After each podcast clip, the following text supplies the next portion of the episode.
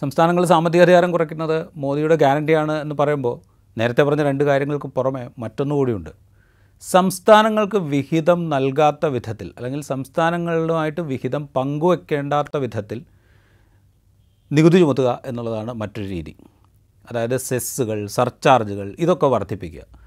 അത് സംസ്ഥാനങ്ങളുമായി പങ്കുവെക്കേണ്ടതാത്ത പങ്കുവെക്കേണ്ടാത്ത വകുപ്പുകളാണ് ഈ സെസ് സർചാർജ് എന്നൊക്കെ പറയുന്നത്. ഒറ്റ ഉദാഹരണം നോക്കിയാൽ മതി. ഇപ്പോൾ അസംസ്കൃത എണ്ണയുടെ പെട്രോളിയം പെട്രോളിയത്തിന്റെ വില അന്താരാഷ്ട്ര വിപണിയിൽ കുറഞ്ഞ സാഹചര്യത്തിൽ നമ്മുടെ രാജ്യത്ത് പെട്രോളിന്റെയും ഡീസലിന്റെയും പാചകവാതകത്തിന്റെയും ഒക്കെ വില കൂട്ടുകയാണ് കേന്ദ്ര സർക്കാർ ചെയ്തത്. ആ കൂട്ടൽ എന്ന് വെച്ച് കഴിഞ്ഞാൽ നമ്മൾ പൊതുവിൽ കസ്റ്റംസ് തീരുവ കൂട്ടി എന്നാണ് അല്ലെങ്കിൽ എക്സൈസ് തീരുവ കൂട്ടി എന്നൊക്കെയാണ് പറഞ്ഞത് കസ്റ്റംസ് തീരുവ കൂട്ടി എന്നൊക്കെയാണ് പറഞ്ഞുകൊണ്ടിരുന്നത്. ശരിക്കും കസ്റ്റംസ് തീരുവയല്ല കൂട്ടിയത്.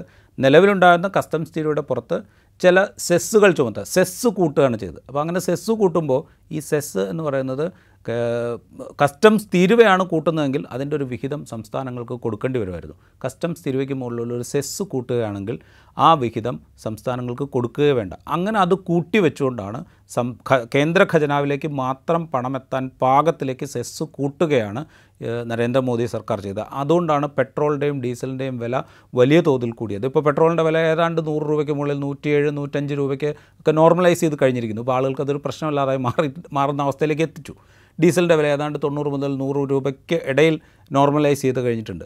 അപ്പോൾ ഇനി ഇനി തീരുവ എപ്പോൾ കൂട്ടും എന്ന് മാത്രം തീരുവ മീൻസ് തീരുവയുടെ മുകളിൽ സെസ് എപ്പോൾ കൂട്ടും എന്നുള്ളത് അടുത്ത ലോക്സഭാ തെരഞ്ഞെടുപ്പ് കഴിഞ്ഞതിന് ശേഷം മാത്രം നമ്മൾ പ്രതീക്ഷിച്ചാൽ മതിയാവും. ഈ- സെസ്സിന്റെയും സർചാർജിന്റെയും കണക്ക് പറയുമ്പോൾ രണ്ടായിരത്തി പതിനൊന്ന് പന്ത്രണ്ട് അന്ന് യു പി എ സർക്കാരാണ് അധികാരത്തിലിരുന്നത്. അന്നും ഉണ്ടായിരുന്നു കേട്ടോ ഈ സർ സെസ്സും സർചാർജുകളും ഒക്കെ. അന്ന് അവർ അധികാരത്തിലിരിക്കുമ്പോൾ ടോട്ടൽ റവന്യൂ അതായത് നികുതി വരുമാനം ആകെ കേന്ദ്ര സർക്കാരിന് കിട്ടിക്കൊണ്ടിരുന്ന നികുതി വരുമാനത്തിന്റെ പത്ത് ദശാംശം നാല് ശതമാനം മാത്രമാണ് ഈ സെസ് സർചാർജ് ഒക്കെ ഉണ്ടായിരുന്നത്.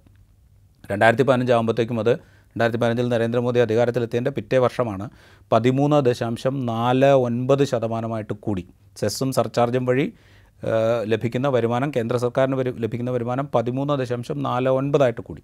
രണ്ടായിരത്തി പത്തൊമ്പത് ആകുമ്പോഴത്തേക്കും അത് പത്തൊൻപത് ദശാംശം എട്ട് ആറ് ശതമാനമായി. രണ്ടായിരത്തി ഇരുപത്തി ഒന്നിലത് ഇരുപത് ദശാംശം നാല് എട്ട് ശതമാനമായി. അതായത് കേന്ദ്ര സർക്കാരിന്റെ ആകെ വരുമാനത്തിന്റെ ഇരുപത് ദശാംശം നാല് എട്ട് ശതമാനവും സെസ് സർചാർജ് വഴി ലഭിക്കുന്ന വരുമാനമാണ് എന്ന് ഓർക്കുക.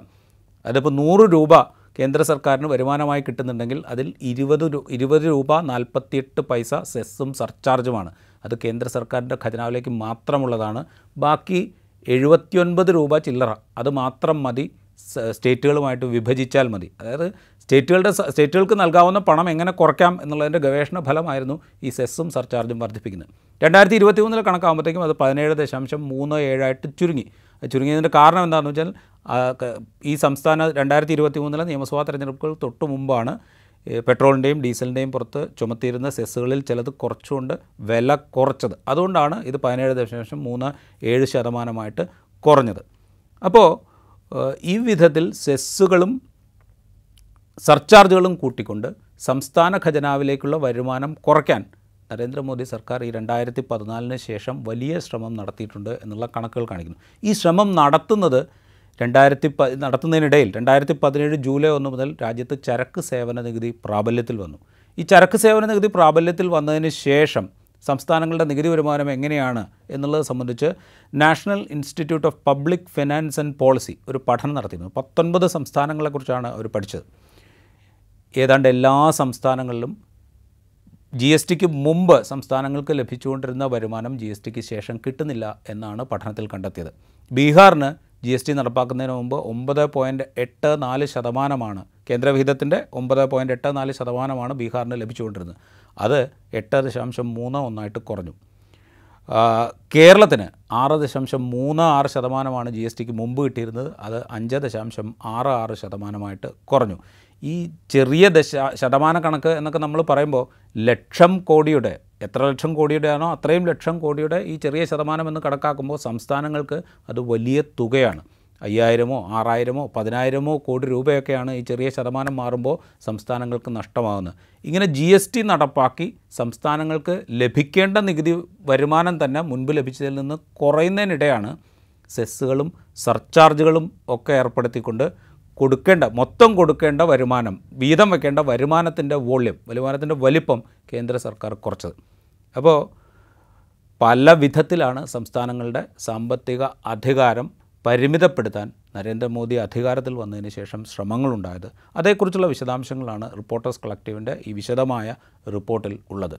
ഏതായാലും ഈ ഈ റിപ്പോർട്ട് സംസ്ഥാനങ്ങളുടെ സാമ്പത്തിക അധികാരം സംസ്ഥാനങ്ങളുടെ വിഭവ സമാഹന ശേഷി ഇത് പരിമിതപ്പെടുത്തും എന്നുള്ള മോദിയുടെ ഗ്യാരണ്ടിയുടെ തെളിവായി നമുക്ക് കാണേണ്ടി വരും.